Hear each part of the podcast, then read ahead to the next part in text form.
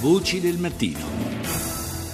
È ancora incerto lo svolgimento del vertice fra i leader di Francia, Germania, Russia e Ucraina, in programma il 15 gennaio ad Astana, in Kazakistan. La cancelliera tedesca Angela Merkel, incontrando il premier ucraino Yatsenyuk, ha detto ieri che soltanto nei prossimi giorni si capirà se esistono le condizioni perché la riunione abbia luogo. Poi è tornata sul tema delle sanzioni che colpiscono la Russia. Und diese Sanktionen können auch nur aufgehoben werden, wenn die Ursachen wieder beseitigt sind. Und die Ursache ähm, der Annexion der Krim, ähm, da ist ja klar. Queste sanzioni sono state imposte a causa dell'annessione della Crimea e potranno essere revocate solo se ci saranno progressi su quel fronte, cosa per la quale nutro poca speranza.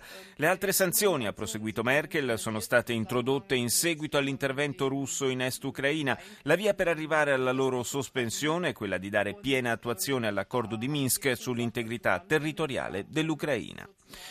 Nella Repubblica Democratica del Congo, a Bukavu, opera da anni il Panzi Hospital condotto dal dottor Denis Mukwege. La struttura è nota a livello internazionale per la sua specializzazione nel trattamento delle donne vittime di stupro durante i 15 anni di guerra che hanno sconvolto la regione orientale del paese. A migliaia sono state prese in cura da questa struttura e proprio per i meriti derivanti da questa missione. Lo scorso anno Mukwege ha ricevuto il premio Sakharov, il più importante riconoscimento Parlamento europeo nel campo dei diritti umani ed è stato anche fra i candidati al Nobel per la pace. Ebbene, dall'inizio dell'anno l'ospedale ha sospeso buona parte della sua attività a causa del congelamento di tutti i suoi fondi disposto dalle autorità congolesi. La misura è stata giustificata con l'accusa di frode fiscale, ma da più parti si avanza il sospetto che sia una ritorsione per le aspre critiche che il dottor Mukwege ha mosso al governo in questi mesi. C'est vrai que la situation déjà en dehors de notre grève, la situation était déjà intenable au sein de l'hôpital de Panzi. La situazione al Panzi Hospital è diventata quasi insostenibile, spiega la dottoressa Gras Muhima, coordinatrice della struttura. Siamo stati privati di tutte le nostre risorse finanziarie, non riceviamo più lo stipendio, non possiamo più comprare medicinali e abbiamo dovuto interrompere le cure che stavamo fornendo ai pazienti. Sono trascorsi quasi cinque anni dal terribile terremoto di magnitudo 7 che il 12 gennaio del 2010 devastò Haiti, causando la morte di oltre 200.000 persone. Una spaventosa tragedia che riviviamo nel racconto concitato di un abitante della capitale Port-au-Prince. Pendant nage nan banko let an de brou, tout moun ap kou, moun ap tombe sou moun, kay vide tout moun e de moun ki moun a terra. Mwen men, tout bay mwen jetem, jetem kou, soti la makalabim. Ho sentito il terremoto, tutti si sono messi a correre, una casa è caduta addosso a un gruppo di persone, dice. C'erano molti morti a terra, ho lasciato tutto quello che avevo in mano e sono corso fuori, sono andato a sbattere contro alcune persone e sono caduto. Quando mi sono rialzato ho visto la mia casa crollare. Buongiorno a Fiammetta Cappellini, capo missione dell'ONG AFSI ad Haiti. Buongiorno. Buongiorno, buongiorno.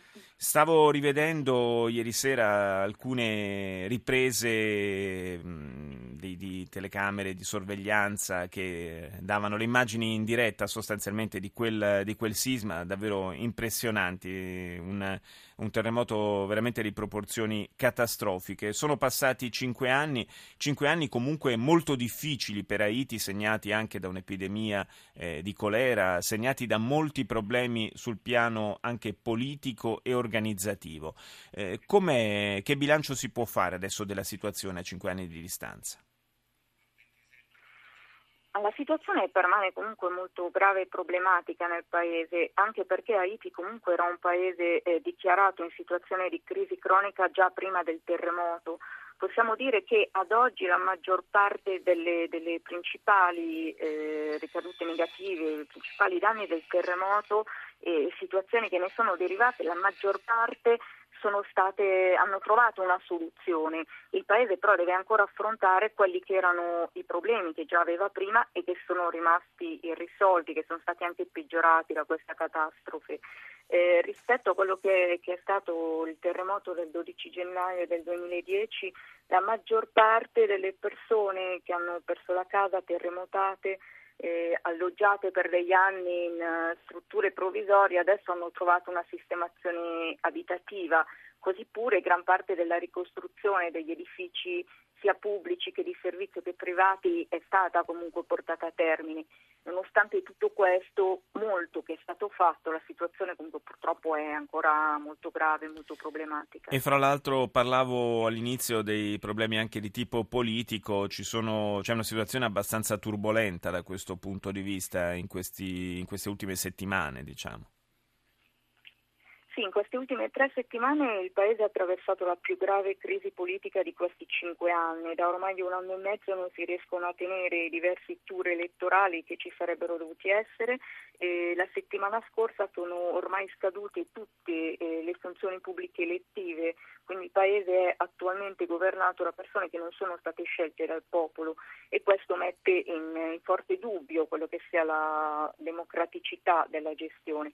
Si stanno prendendo delle misure risolutive, anche abbastanza efficaci, che ci danno molta speranza, però ovviamente il Paese attraversa una situazione complessa, e ci sono molte proteste di piazza, ci sono stati purtroppo anche morti e feriti in quest'ultimo mese. E c'è, c'è la speranza... al futuro.